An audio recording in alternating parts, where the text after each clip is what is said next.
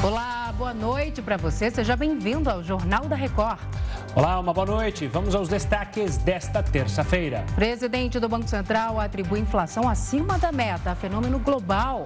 Número de mortes por causa das chuvas sobe para dezenove em Minas Gerais. Petrobras anuncia reajustes nos preços da gasolina e do diesel. E ainda, a Coreia do Norte lança míssel balístico horas antes de reunião do Conselho de Segurança da ONU.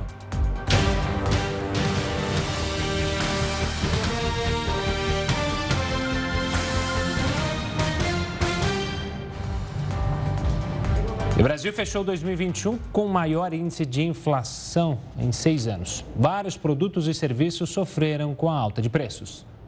Os dez vírgula seis por cento registrados em dois mil e vinte e um chegaram perto do maior índice nacional de preços ao consumidor amplo dos últimos tempos. A inflação se aproximou dos dez vírgula sessenta e sete por cento do ano de dois mil e quinze. O valor do ano passado foi o dobro do teto da meta previsto para dois mil e vinte e um, que era de cinco vírgula vinte e cinco por cento. É a primeira vez em seis anos que a inflação estourou o limite do sistema de metas do Banco Central. O principal vilão da inflação foram os combustíveis. O preço do etanol subiu mais de sessenta e dois por cento, enquanto a gasolina teve reajuste de quarenta e sete por cento. O gás de cozinha também pesou no orçamento, com um reajuste de quase trinta e sete por cento. E a conta de luz ficou vinte e um por cento mais cara. Já entre os alimentos, o café foi o campeão dos preços. O reajuste de quase cinquenta por cento deixou a tradicional bebida dos brasileiros com o maior valor dos últimos vinte e cinco anos. E no final do mês essa conta pesa no orçamento, né? O presidente do Banco Central, Roberto Campos Neto, enviou uma carta ao ministro da Economia explicando as razões para a inflação estourar a meta. Então vamos agora até Brasília conversar com o repórter Matheus Scavazini, que tem os detalhes desta carta. Matheus, boa noite para você. Quais foram os motivos apontados? Boa noite, Salsi, Gustavo, boa noite a todos. Ele atribuiu a fenômenos globais, ou seja, à situação internacional. Campos Neto lembrou que produtos como petróleo e carvão mineral também tiveram alta no mundo inteiro. Aqui no Brasil foi a falta de chuvas que gerou uma crise no setor de energia com o aumento das tarifas. De acordo com a meta de inflação para o ano, ela não deveria passar de cinco vírgula vinte e cinco por cento e o índice de dez vírgula zero seis por cento se aproxima do dobro dessa meta. Campos Neto indicou que os juros devem aumentar ainda mais este ano para conter a alta dos preços. O presidente do Banco Central está com Covid em isolamento nos Estados Unidos. Ele se reuniu à distância com servidores que reivindicam reajuste salarial. A categoria, come... a categoria ameaça entregar mais de quinhentos cargos comissionados no próximo dia dezoito. Salsi, Gustavo. Obrigado pelas informações, Matheus. Uma ótima noite. Para falar mais sobre esse resultado da inflação, a gente conversa agora com Mauro Rochin, professor de Economia da Fundação Getúlio Vargas. Professor, uma boa noite. Obrigado pela participação aqui conosco. Eu queria começar, o presidente do Banco Central disse que foi um fenômeno global, mas por que que, mesmo sendo um fenômeno global, o Brasil foi um dos que mais sentiu, ainda mais se a gente colocar É, como recorte, as principais economias do mundo, o Brasil só está atrás da Turquia. O que aconteceu que foi mais pesado aqui, hein? Boa noite. É, eu diria que dois problemas são de responsabilidade nossa, ou melhor, um é de responsabilidade nossa, outro aconteceu, acho que exclusivamente conosco.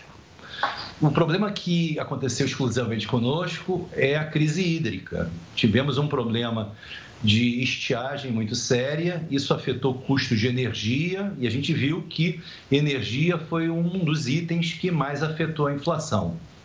Agora, acho que o Roberto Campos esqueceu de um item importante, que foi a alta do dólar que aconteceu em dois mil e vinte. Essa alta afetou fortemente a importação de vários produtos, ou melhor, de todos os produtos. Isso afetou custos da indústria, a indústria repassou esses custos mais altos e o varejo, em dois mil e vinte e um, acabou tendo que praticar preços mais altos e isso teve um impacto decisivo na inflação de dois mil e vinte e um. Impactos que devem ser ainda mais fortes, né, neste ano eleitoral, né, professor? Olha, o mercado, de maneira geral, tem uma expectativa um tanto melhor para a inflação esse ano. É, alguns fatores aí podem ajudar a gente a ter uma inflação mais baixa. O primeiro deles é exatamente o que a gente viu há pouco, é, o, o presidente do Banco Central se referia na carta que apresentou ao Congresso, que é uma taxa de juros muito alta. Essa taxa de juros muito alta, uma Selic muito alta, ela acaba por inibir o consumo. Isso é muito ruim do ponto de vista do crescimento econômico, mas isso é bom do ponto de vista da inflação, porque se o consumo é menor, isso significa que as empresas têm menos motivo, menos incentivo para aumentar preços. Então, esse é um primeiro fator que deve ajudar a, a gente ter uma inflação mais baixa esse ano. O segundo fator é que o preço das commodities deve se comportar um, um tanto melhor esse ano. Um terceiro fator é que a crise hídrica deve ser menos violenta esse ano também.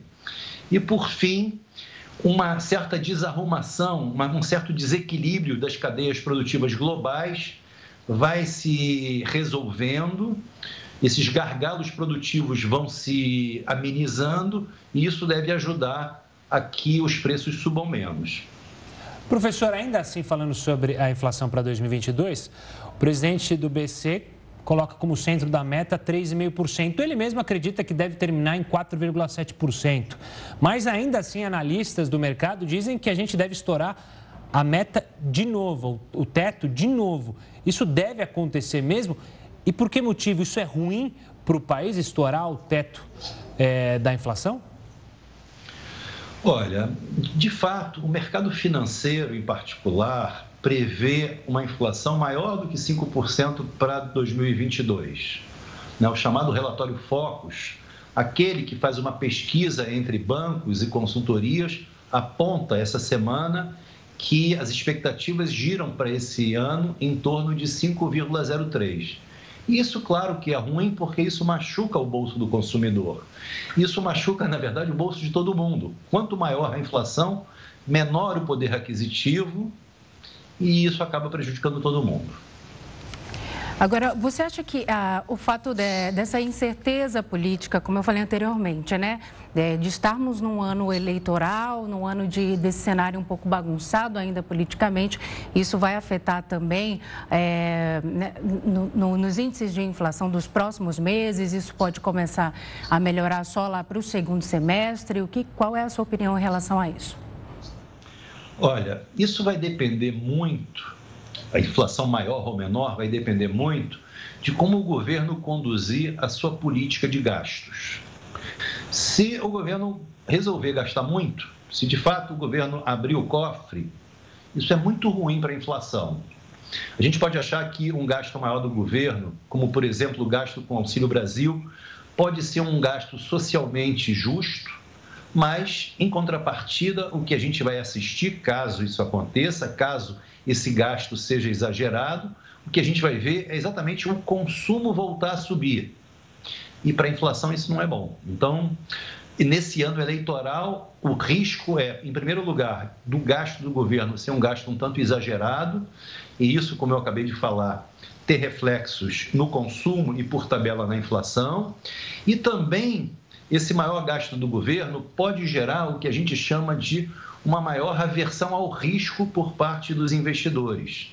Eles podem ficar temerosos de que o governo se endivide ainda mais e, isso acontecendo, os investidores passam a ter uma aversão maior ao risco, o que vai se refletir no dólar mais caro.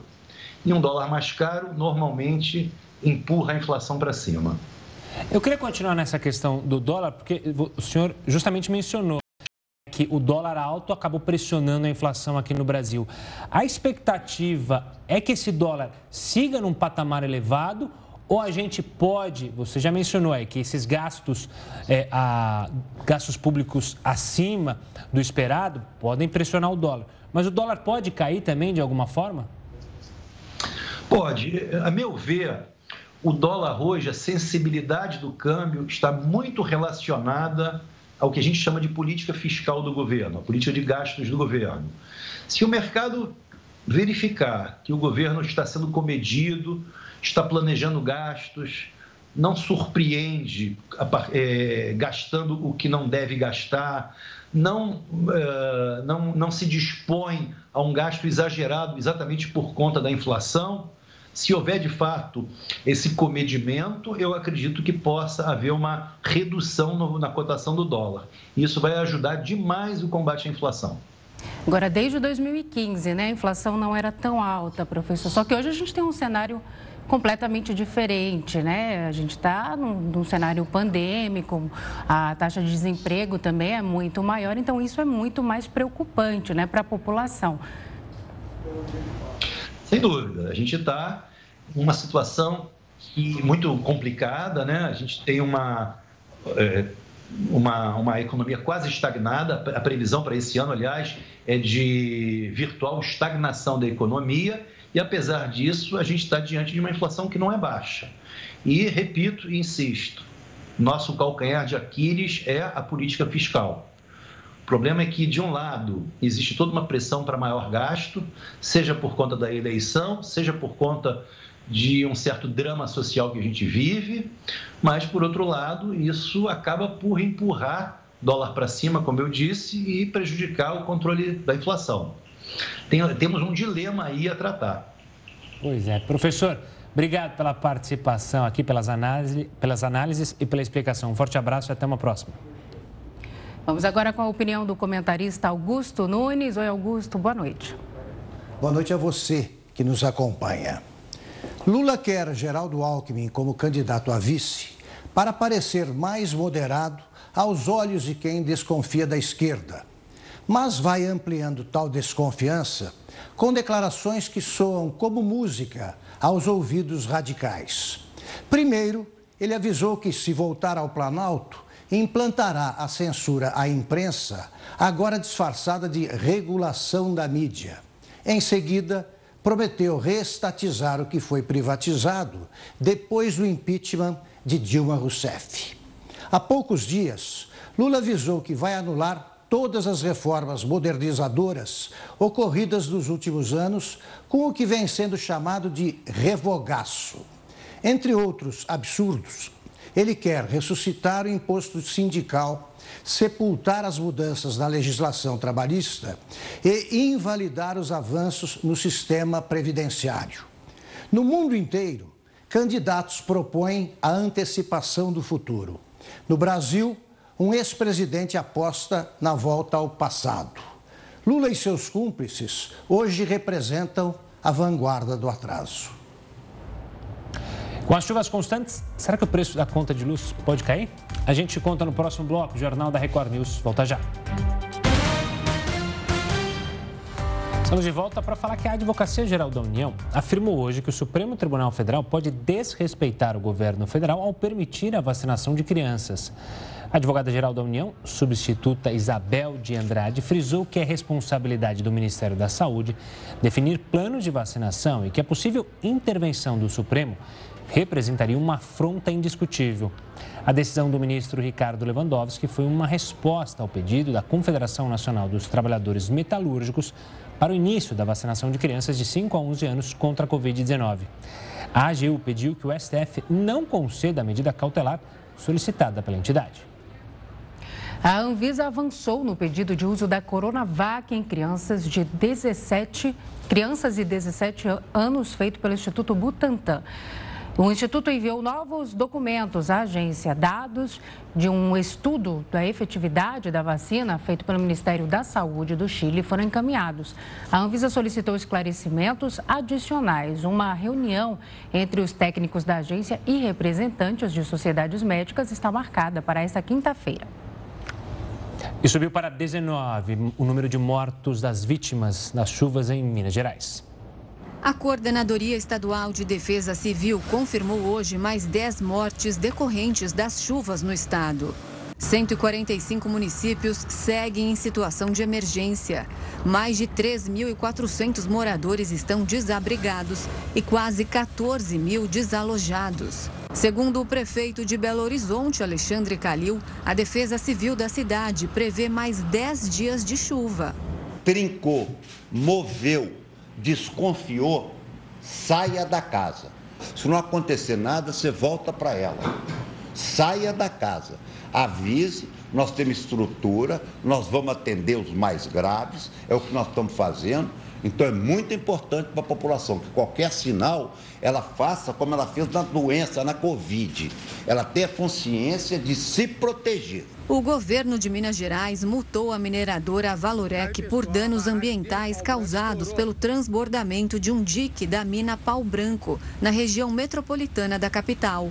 O valor da multa será de mais de duzentos e oitenta e oito milhões de reais. A companhia vai ter um prazo de vinte dias para pagar ou manifestar a defesa aos órgãos ambientais. A notificação ainda determina a suspensão imediata das atividades até que sejam apresentados documentos que garantem a estabilidade das estruturas. Várias prefeituras da Grande B H estão realizando campanhas de doações para as cidades e pessoas afetadas. Água potável, produtos de higiene pessoal e roupas estão em falta. O Ministério da Economia divulgou medidas para regularizar dívidas de pequenas empresas e microempreendedores. Os empresários poderão renegociar as dívidas tributárias, dando como entrada um valor cento e um por cento do valor total. Esse valor poderá ser parcelado em até oito meses. O resto da dívida é pago em até cento e trinta e sete vezes, com desconto de até cem por cento nos juros. O anúncio ocorre quatro dias depois do presidente Jair Bolsonaro vetar um projeto de renegociação de dívidas para essas empresas. E olha, a gente falou há pouco da chuva, né? Será que com toda, com toda essa chuva é possível que a tarifa de energia elétrica caia nos próximos meses? Quem responde para a gente é o Heroto Barbeiro. Heroto, uma boa noite. Existe alternativa para baixar? Tá? Minha caneta voa. Quando eu falo sobre é, conta de luz, já dá desespero. A caneta entra em desespero aqui o valor. Será que dá? Tem alguma maneira de baixar esse valor? Olha, Gustavo, a gente mostrou aí a parte ruim da chuva. A nossa reportagem aí foi bastante contundente, mostrando a agrura pela qual a população está passando, especialmente em Minas Gerais. A parte boa seria o seguinte: será que os reservatórios das hidroelétricas brasileiras estão enchendo? Nós, como leigos, com tanta chuvarada, especialmente na região leste e na região sudeste, a gente está imaginando o seguinte: eu acho que né, os reservatórios estão tão, tão melhorando. Estão, de fato estão. Sabe que eu fui dar uma olhadinha, então, aqui, nos reservatórios apresentados pela, pela, pela ANEEL. E a ANEEL, essa daí, olha. E a ANEEL está dizendo o seguinte: por exemplo, no Amazonas, o, o, a usina de Balbina tem cinquenta e três por cento, só metade cheia. Água Vermelha em São Paulo só tem quatorze por cento. A Birig, aqui em São Paulo, está chovendo muito, tem sessenta e nove por cento. E Três Marias, em Minas Gerais, que a gente acabou de mostrar um pouquinho agora, agora um pouquinho, nós estamos com setenta e três por cento da capacidade. Agora, significa o seguinte: enquanto chove muito em algumas regiões do Brasil, no sul, por exemplo, no Rio Grande do Sul, não chove nada. É uma seca imensa. Você vai dizer: bom, mas então vai faltar energia no sul e vai sobrar no resto do país? Não. Por que razão? Porque o nosso sistema é integrado, ou seja, quando está muita produção de um lado, pouco do outro, a gente é capaz de deslocar a energia, ela está completamente integrada no país, o que é uma coisa realmente muito boa e que foi construída ao longo do tempo. Agora, a pergunta que você fez: vai diminuir o, o custo da energia elétrica? Por enquanto, não. Nós estamos acima da bandeira vermelha. Lembra, verde, amarela, vermelha, nós estamos acima. Nós estamos na chamada bandeira de escassez hídrica. E como nós não temos certeza se esses reservatórios vão continuar enchendo ou não, porque muitas vezes chove aonde não tem o reservatório, nós achamos o seguinte: nos próximos meses a tarifa, se cair, vai cair muito pouquinho. Agora, tem um lado uh, positivo dessa história toda. Qual é? O fato de que a energia é muito, muito cara e também o fato de uh, a possibilidade de ficar sem energia, apagão, aquela coisa toda, está fazendo muita gente a aderir à energia solar. O governo liberou agora um decreto regulamentando, então, e facilitando as pessoas que quiserem colocar aqueles painéis solares em cima da sua casa. Financiamento do B N D E S e tudo mais. Nós não estamos indo mal. Não estamos indo mal. Para ter uma ideia, imagina a hidrelétrica de Itaipu, aquela gigantesca. Nós já temos cinquenta e sete por cento da energia de Itaipu em cima do telhado de casa. Daqui a pouco nós vamos ter uma Itaipu inteira em cima dos telhados das casas espalhadas pelo Brasil, aproveitando, logicamente, que o Brasil tem grande insolação e, consequentemente, o setor está crescendo bastante. E mais, além desses chamados telhados solares, que é a parte boa da notícia, quando você não constrói hidrelétrica e bota energia solar ou eólica, como a gente mostrou aí agora, os ventiladores rodando, o que acontece? Nós não precisamos alagar a floresta para fazer reservatório, nós não precisamos remover população que muitas vezes são atingida pelo reservatório e nem entrar com aqueles gastos bilionários que a ANEEL tem que entrar para poder, então, estabelecer o desenvolvimento da energia no Brasil. Então, estão aí os dois lados. De um lado, essa chuvarada Uh, causando problemas, do outro os reservatórios estão enchendo, mas há também então a possibilidade de aumentar ainda mais a energia solar no Brasil. Por enquanto é pequeno, é apenas dois por cento da matriz elétrica brasileira, só dois por cento é de energia solar, mas a tendência é crescer bastante e com isso, quem sabe a gente consegue derrubar o preço da energia elétrica por aí. E da, e da inflação também, né? Que a crise hídrica é um dos fatores aí que afeta, né, o índice da inflação, né, Heródoto? Sem dúvida, sem dúvida. A energia elétrica, para ter uma ideia, toda a indústria é movida por energia elétrica. Ainda que eles sejam grandes consumidores, e a tarifa deles, viu, é mais barata do que aquela que eu, você e o Gustavo pagamos na nossa casa. Tá certo. Heroto, daqui a pouco você volta a falar aqui conosco. Um forte abraço. Obrigado.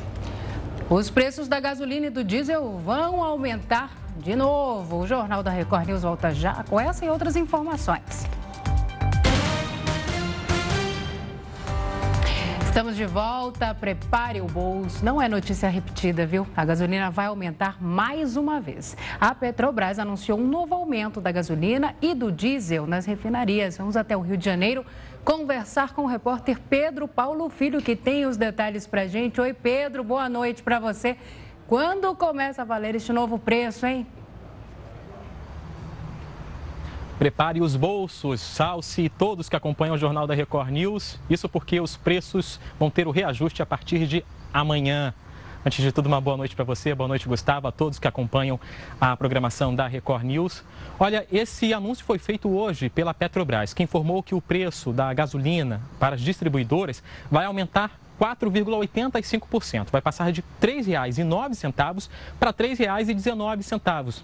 Já o litro do diesel vai ficar ainda mais caro, dez por cento, de, aliás, oito por cento de reajuste, passando de três reais e trinta e quatro centavos para três reais e sessenta e um centavos. A Petrobras informou que esse reajuste está sendo necessário para que as contas da empresa sigam saudáveis. E aí, compatibilizando os valores do dólar no mercado internacional, a variação do dólar no mercado internacional e ainda o preço do petróleo no exterior. E aí o nosso telespectador se pergunta, ok, temos aí um reajuste de três reais e nove centavos para três reais e dezenove centavos da Petrobras para as distribuidoras. Mas quanto isso vai surtir de efeito? Qual vai ser o efeito na, nas bombas, na vida real? Bom, isso ainda vai depender de estado para estado, porque ainda tem incluso na conta total aí do litro da gasolina os impostos, tanto federais quanto estaduais, e ainda alguns, algumas outras variáveis, como a margem de lucro dos postos de combustíveis.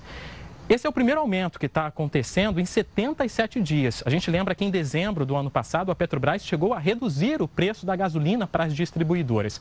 Aqui no Rio de Janeiro, o preço deu uma breve recuada, mas ainda está sendo bastante difícil encher o tanque.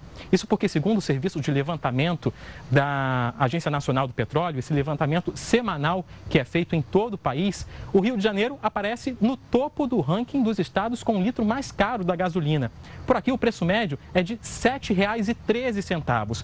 Nessa lista, em segundo lugar, aparece o estado do Acre e em terceiro, Minas Gerais. E por que que eu falo da variável do imposto regional, que é importante no preço final da gasolina? Se aqui está sete reais e treze centavos o preço médio do litro da gasolina, aqui do lado, aí em São Paulo, esse preço médio está em seis reais e trinta e dois centavos, segundo a A N P. Bom, agora, quem está podendo ainda economizar um pouco mais é quem está no estado do Amapá. Por lá, o litro está saindo em média a cinco reais e oitenta e oito centavos, pelo menos até meia-noite. Por isso é bom quem está nos assistindo no Amapá correr para os postos e abastecer. Isso porque, a partir de amanhã, esse preço também deve mudar. Eu volto com vocês. Boa essa dica, hein, Pedro? Corre pro posto até meia-noite para abastecer. Se não, fica só no bafo o tanque. Pedro, um forte abraço e até uma próxima. Olha, o governo anunciou, vamos trazer uma notícia, que vai pagar o Auxílio Brasil de quatrocentos reais para mais de dezessete milhões de famílias a partir de dezoito de janeiro. O Ministério da Economia incluiu mais de três milhões de famílias no programa neste mês. O governo também afirmou que o Auxílio Brasil zerou a fila de elegíveis e alcançou o maior número de beneficiados da história. O investimento total para os pagamentos supera os sete bilhões de reais. A data de pagamento é definida pelo último número do cartão N I S das famílias.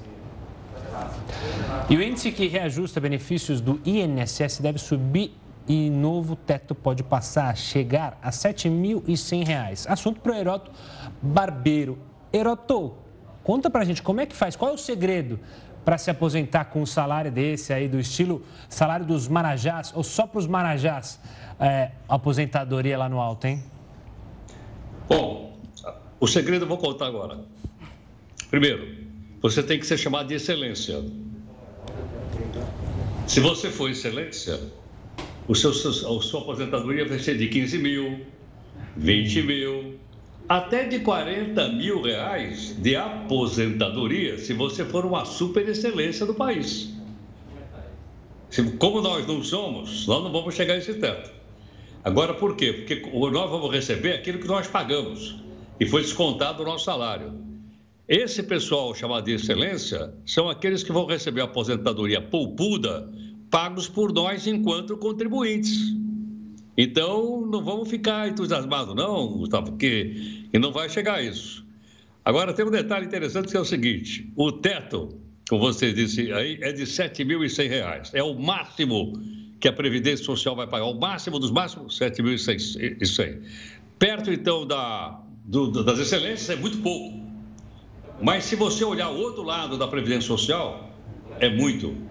Mais de vinte e três milhões de pessoas da Previdência recebem o salário mínimo de aposentadoria. Eu até anotei aqui, eu já nem sabia mais quanto era o salário mínimo. Está em mil cento e doze reais. Isso mais de vinte e três milhões de pessoas. Então, quem ganha acima do salário mínimo tem o reajuste da inflação do ano passado. Quanto foi? dez vírgula doze por cento. dez por cento. Fica mais fácil da gente calcular. Então, qualquer pessoa que recebe acima do mínimo, calcula dez por cento é quanto vai receber de, de aposentadoria esse ano. Agora, interessante é o seguinte, é que para chegar nos sete mil, também é facinho, facinho. Por exemplo, Gustavo, você teria que contribuir durante quarenta anos, quarenta anos, no teto, tendo quatorze por cento do seu salário é, abatido. Só com quarenta anos, só, mas só isso, só. Só com quarenta anos você vai receber os sete mil. E a Salsi, ela está um pouco mais é, folgada. A Salsi vai ter que contribuir só com trinta e cinco anos o teto máximo. Se ela contribuir, ela também vai receber sete mil e cem reais por mês. Então a gente vê o seguinte, há dois, há dois tipos de, de aposentadoria.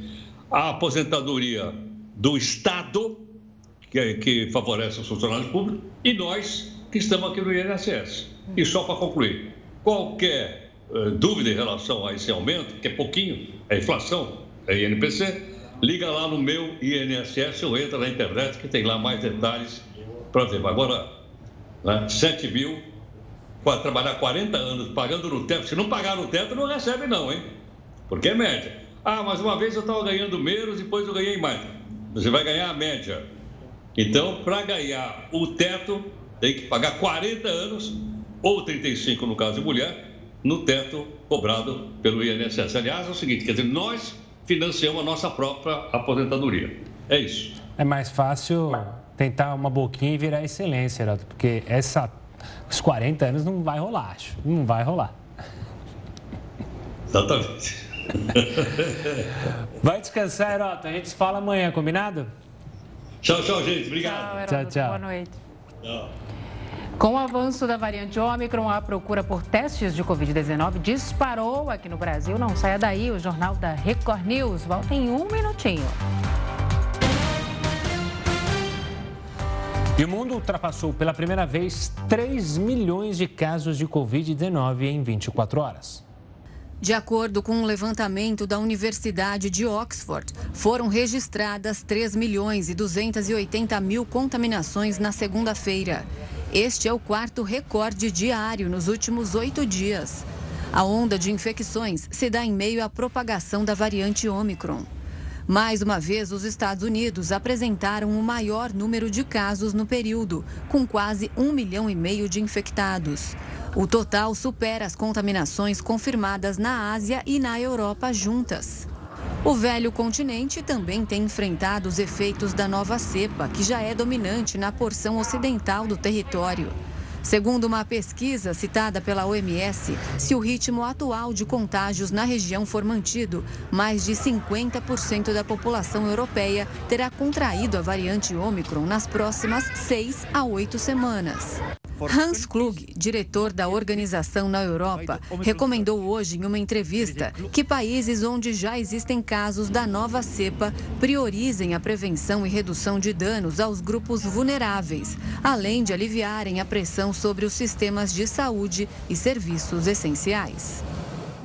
noventa e três por cento dos pacientes internados hoje com covid dezenove não têm o esquema vacinal completo. Os dados são da Secretaria Municipal de Saúde do Rio de Janeiro. Das cento e quarenta e uma pessoas internadas na cidade nesta manhã, cento e trinta e uma não completaram a imunização contra o coronavírus. A variante Ômicron é dominante na capital fluminense. Apesar do avanço no número de casos, a cidade não registrou nenhum óbito pela covid dezenove em dois mil e vinte e dois. E um relatório identificou que a procura por testes de covid dezenove cresceu cinquenta e quatro por cento, isso só na última semana. Sobre esse assunto, a gente conversa agora com Alessandro Ferreira, vice-presidente do Grupo Pardini. Alessandro, uma boa noite, obrigado pela participação. Imagino que, infelizmente, essa alta demanda também veio acompanhado da alta da positividade no resultado desses testes? Exatamente. A gente, como você citou, a gente teve cinquenta e quatro por cento.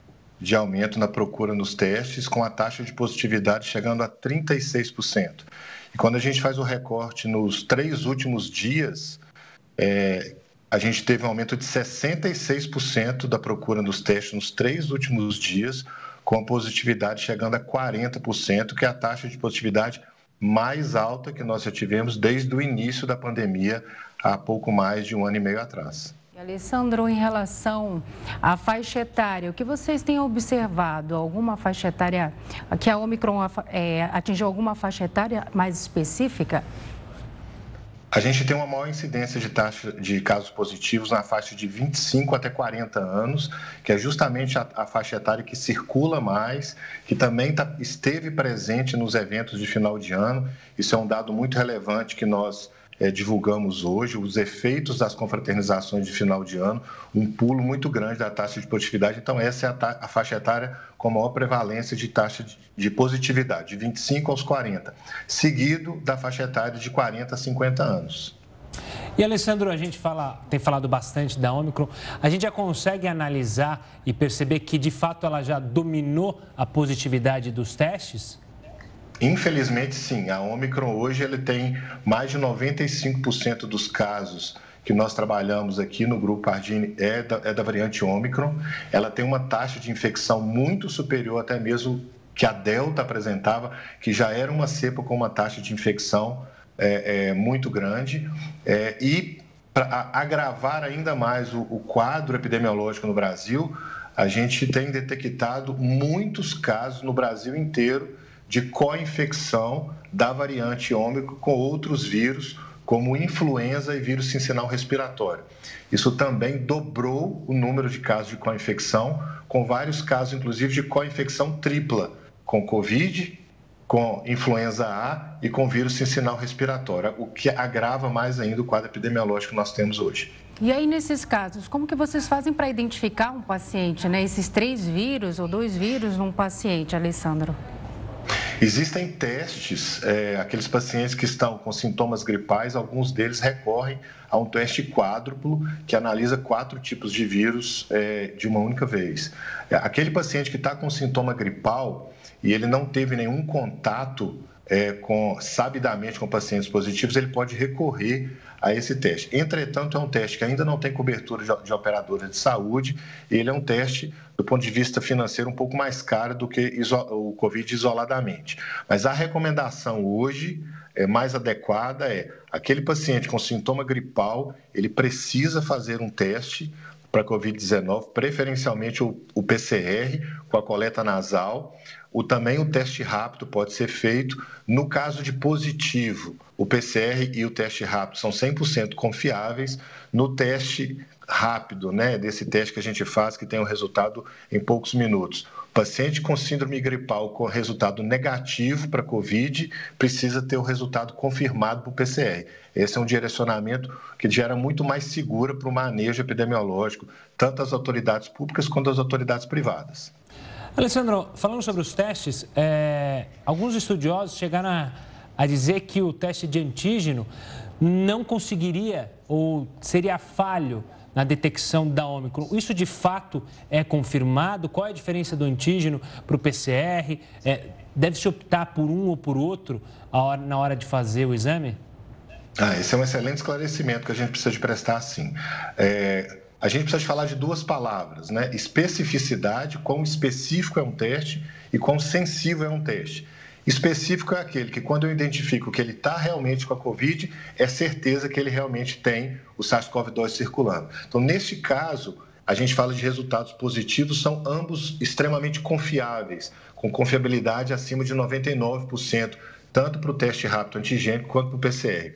Entretanto, a sensibilidade é, do teste rápido antigênico, ela é menor do que o P C R, especificamente a cepa Ômicron, devido a mutações, a alterações que se tem no envelope, é, é, numa, numa espécie de película proteica que envolve o vírus, ele diminui um pouco mais a sensibilidade.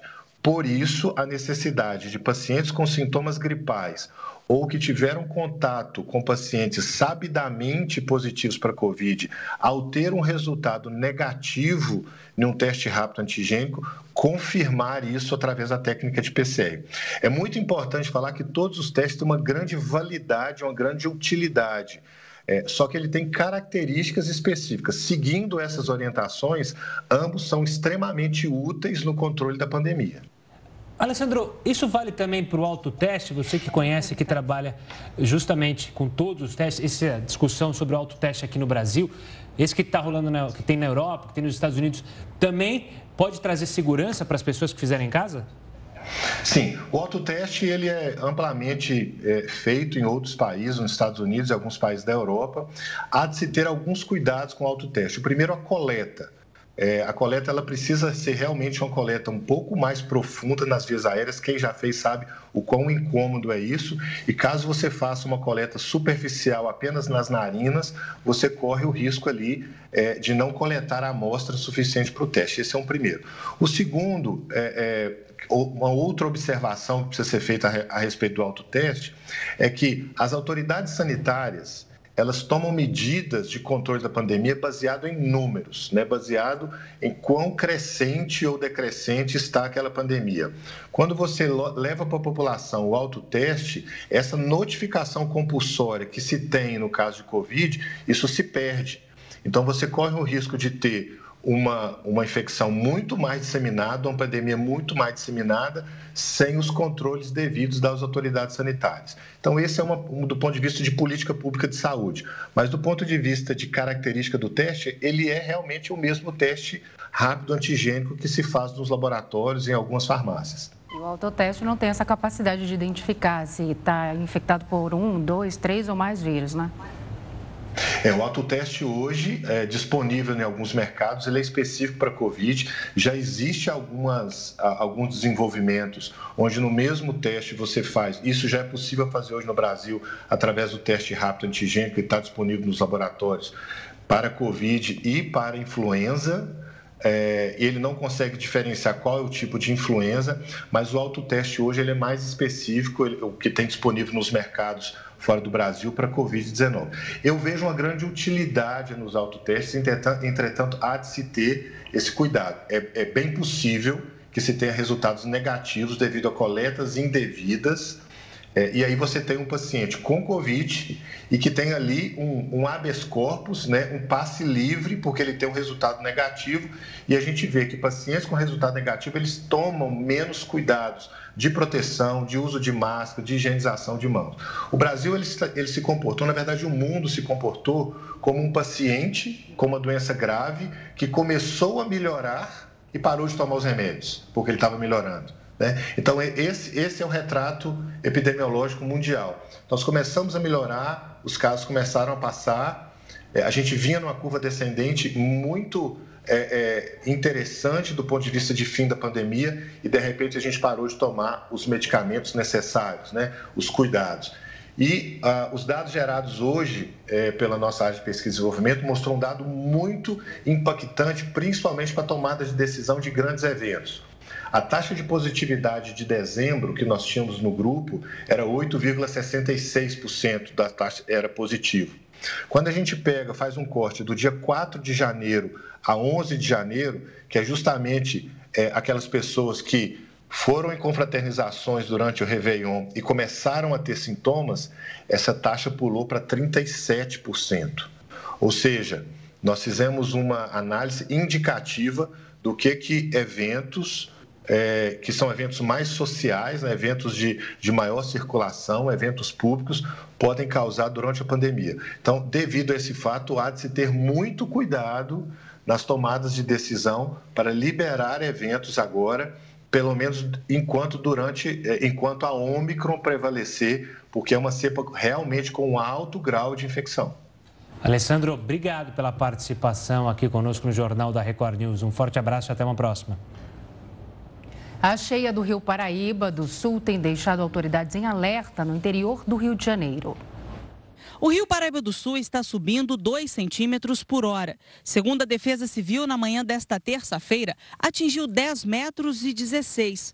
O volume de água assusta. A cheia registrada em vários municípios do norte fluminense é provocada pelas fortes chuvas em municípios da região serrana do estado do Rio de Janeiro e em parte de Minas Gerais. Em Campos, a cota de transbordo é de dez metros e quarenta centímetros. No Cais da Lapa, a água já está no dique.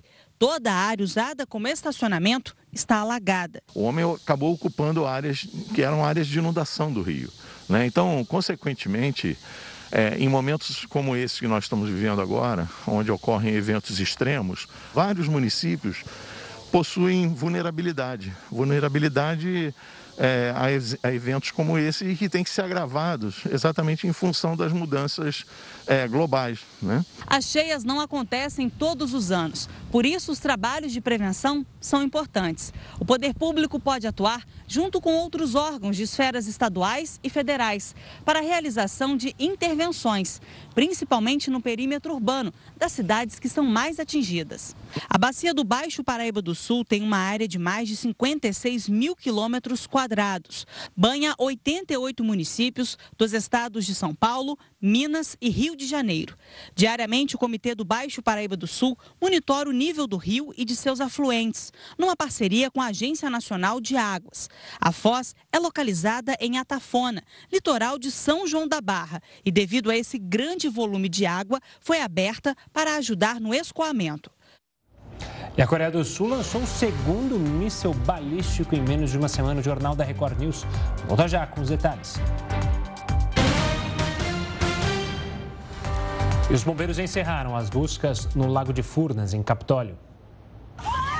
A decisão aconteceu hoje pela manhã, após a reunião do Corpo de Bombeiros, Polícia Civil, Marinha, Defesa Civil e as prefeituras de Capitólio e de São José da Barra. As buscas foram feitas por doze mergulhadores e oito bombeiros e agora foram interrompidas. O coronel do Corpo de Bombeiros explicou que todos os fragmentos já foram retirados dos cânions e caso haja outros, eles podem estar presos embaixo das rochas. A gente agora vai dar seriedade e celeridade no caso, dentro da cautela necessária, para averiguar se existe algum responsável por esse fato. Mesmo com a suspensão oficial, o Corpo de Bombeiros segue à disposição caso necessário. As investigações vão continuar pela Marinha para procurar e resgatar os materiais das lanchas.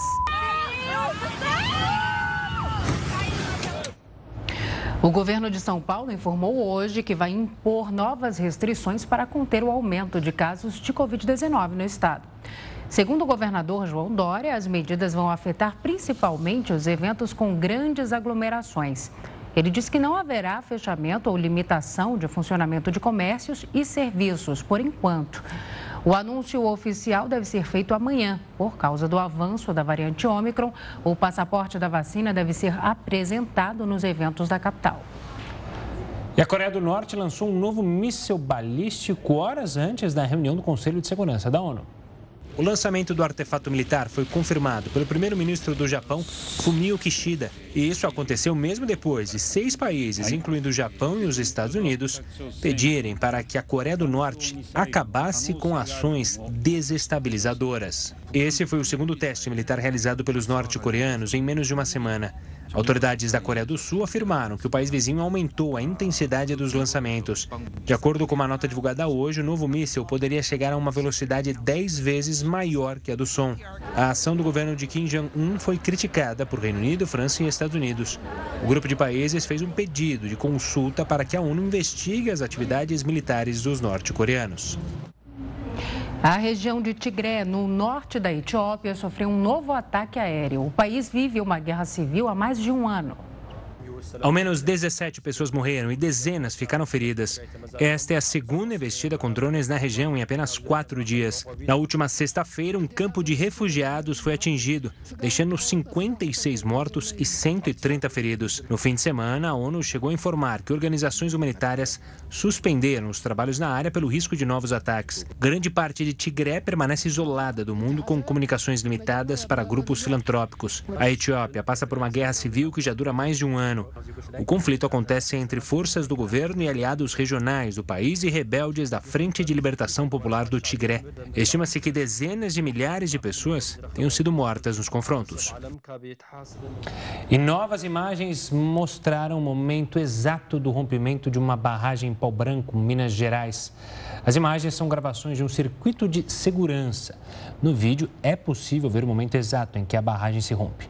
A água tomou conta das ombreiras e das estruturas laterais. A enxurrada tomou a B R zero quarenta, que ficou dois dias interditada. O Rio Grande do Sul pode ter recorde de calor nos próximos dias. Além das altas temperaturas, os gaúchos enfrentam a pior seca em dezessete anos. Nesta terça-feira, a sensação de calor foi maior em todo o Rio Grande do Sul. Em Porto Alegre, por exemplo, a temperatura quase dobrou da manhã para a tarde. E a tendência é piorar. A partir desta terça-feira, uma onda de calor extremo começa a atuar em solo gaúcho e faz as temperaturas dispararem até o fim de semana. Vamos ter temperaturas, quando chegar lá na quinta, sexta-feira, né, as temperaturas cada vez mais elevadas. Aqui para a região de Porto Alegre, as temperaturas devem oscilar nessa faixa de trinta e nove, quarenta graus, pode até chegar a quarenta e um. Já tivemos muitas desses, desses valores, né, aqui no estado. A onda de calor já atinge a Argentina. Segunda-feira fez quarenta e três graus na região da Patagônia, conhecida pelo frio rigoroso no inverno. Na capital, Buenos Aires, foi o dia mais quente dos últimos sessenta anos. As autoridades usam as redes sociais para alertar a população.